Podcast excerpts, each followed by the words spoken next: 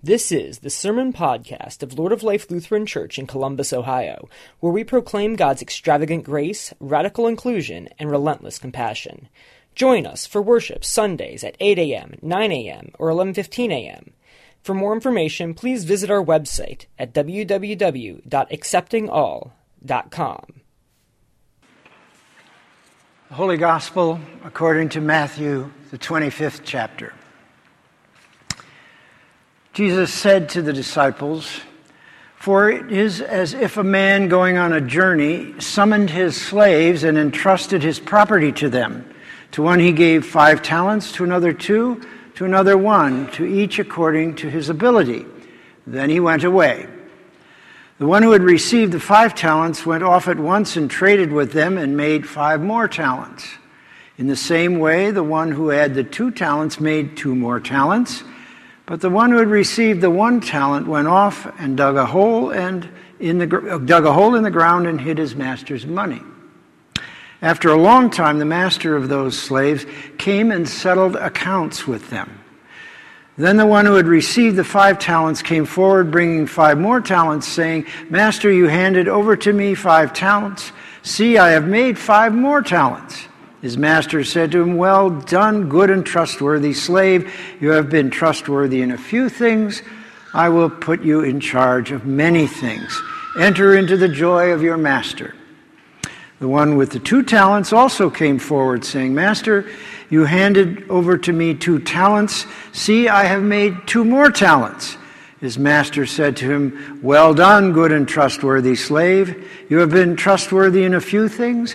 I will put you in charge of many things. Enter into the joy of your master.'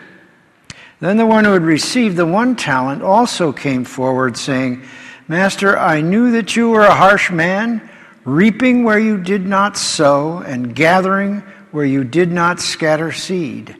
So I was afraid, and I went and hid your talent in the ground. Here you have what is yours.' But his master replied, 'You wicked and lazy slave, you knew, did you, that I reap where I did not sow and gather where I did not scatter? Then you ought to have invested my money with the bankers, and on my return I would have received what was my own with interest. So take the talent from him and give it to the one with the ten talents. For all those who have, more will be given, and they will have in abundance. But from those who have nothing, even what they have will be taken away. As for this worthless slave, throw him into the outer darkness, where there will be weeping and gnashing of teeth.'" The Gospel of the Lord.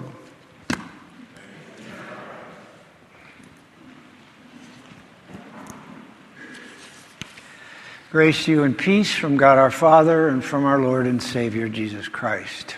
Amen. In the book Little Flowers of Saint Francis, there are some delightful tales of the exploits of Brother Juniper that illustrate this Franciscan monk's exasperating generosity. He continually gave away parts of his clothing anytime he met a poor person with little or nothing to wear. And finally, this got to be just too much. So his superior at the abbey forbid him to give away his clothing anymore. Well, soon after that command was given, uh, Brother Juniper met another man who was poor and ill-clothed. Desiring to obey his superior, he said to the man that he could not give him his tunic. "However," he said, "if you were to take it off my back, I would not stop you." The poor man proceeded to do so, and in time, it is reported, the other friars stopped leaving any of their belongings lying around the monastery for fear that Brother Juniper would give them away. Well, this little story of Juniper is the prologue, okay? Now we're going to move to the parable. A frequent interpretation of this parable is that we should make the most of the gifts God has given us in God's service. Thus, the two slaves who doubled their master's money were rewarded, and the one who buried his in the ground was condemned. Other interpreters have suggested that the master's return after a long time away is a warning to the members of the early church that despite the long wait, Jesus will indeed return, and as with the master in the parable, call his disciples to account for their stewardship of their gifts. In both interpretations, the master is either a reference to God or perhaps to Christ. Now, before I go on, let me be clear. God has given us many good gifts, and each of us is called to make the best use possible of those gifts. This is certainly true. We should all heed such encouragements. But however good that advice and practice is, I propose that it is not what the parable is about. First of all, the talents in question are money, not talents like good singing voices. America has talent, you know, or leadership skills, or the capacity to motivate people. The master in question wants his servants to make money for him, not for the community, not for the church, but for him. The hapless third slave who buried his money calls him out as a harsh master who reaps where he does not sow and gathers where he does not scatter any seed. And the master agrees with him. He agrees with him. You know I was that kind of man. You should have played along and at least taken the money to the bankers, who at the time, according to Roman records, would have paid a whopping twelve percent interest. On the other hand, the other two slaves who were more aggressive made one hundred percent profit. For calling out the master and for refusing to participate in the money-making scheme, this third slave is condemned. And apparently, this fit with the master's philosophy. To whom much, to who, to those who have much, more will be given, and to those who have little, it will be taken away. All right, what's going on here? How does this square with Jesus' teaching in the Beatitudes? Blessed are the poor in spirit, blessed are the meek. These are virtues of grace and humility, not aggressive acquisitiveness. Or how about this from further in the Sermon on the Mount? Do not store up treasures on earth, but store up treasures in heaven. And this too, no one can serve two masters, for the slave will either hate the one or love the other. You cannot serve God and mammon. One thinks also of Jesus' advice to the rich young ruler who, who bragged of keeping all the commandments and asked what he needed to do to be saved. And Jesus said, "Get rid of all your possessions, give them to the poor, and follow me." Is the master in the parable a good picture of God or of Jesus? He's greedy, vindictive, and a tyrant. I think not. But he is a good picture of the ruling elites of first century Palestine. Now, just as an aside, by the way, I wrote about this uh, subject in a book called Greed, which I must say did not make near as much money as I had hoped. All right. Just wanted to see if you were paying attention. All right, back to the parable. As I said, I don't think the master in the parable is a good picture of God. But he is a good picture of the ruling elites in first century Palestine. There were two features to the economic scene in that time and place. First, the ruling elites held the bulk of the wealth and the, the most of the agricultural lands. The lands were farmed by tenants who were at the mercy of their masters, who reaped profits, huge profits, where they did not sow, and gathered lands to their possession where they themselves had spread no seed. Secondly, it functioned as a limited good society.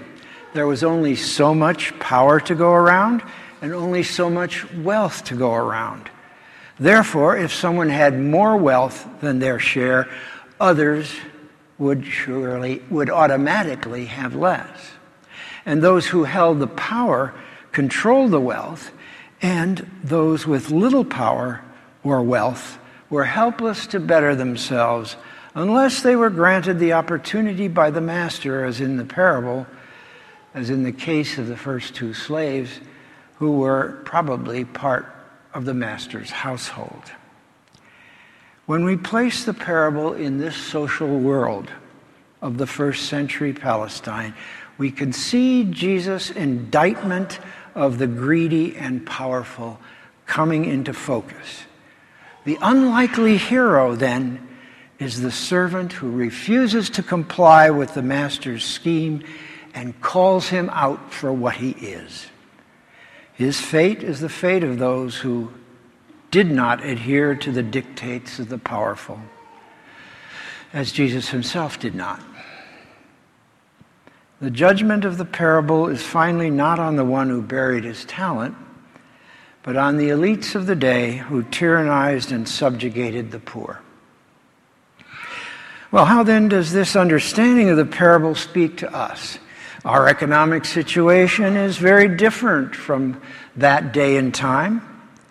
We believe that there is limitless opportunity for all and freedom to pursue it. And this is technically true, even though it does not always work that way for everyone. But there is one lesson, it seems, to carry over well from the parable to the present, despite our different worlds. Even though our culture tells us that there are no limits to wealth and we are all free to pursue it as much as we want, for Christians, the limits of our freedom to prosper are set by the needs of our neighbors. The Bible does not condemn wealth. It condemns the failure to share it. And it exhorts us all to generosity in spirit and in practice. This is the message of Jesus' parable of the rich fool who had had a great harvest, but instead of giving access to of his surplus to the community, he built bigger barns for himself. And then he threw himself a party, confident that things would be fine for him in the very distant future. But God said, "You fool, this night your soul will be demanded of you."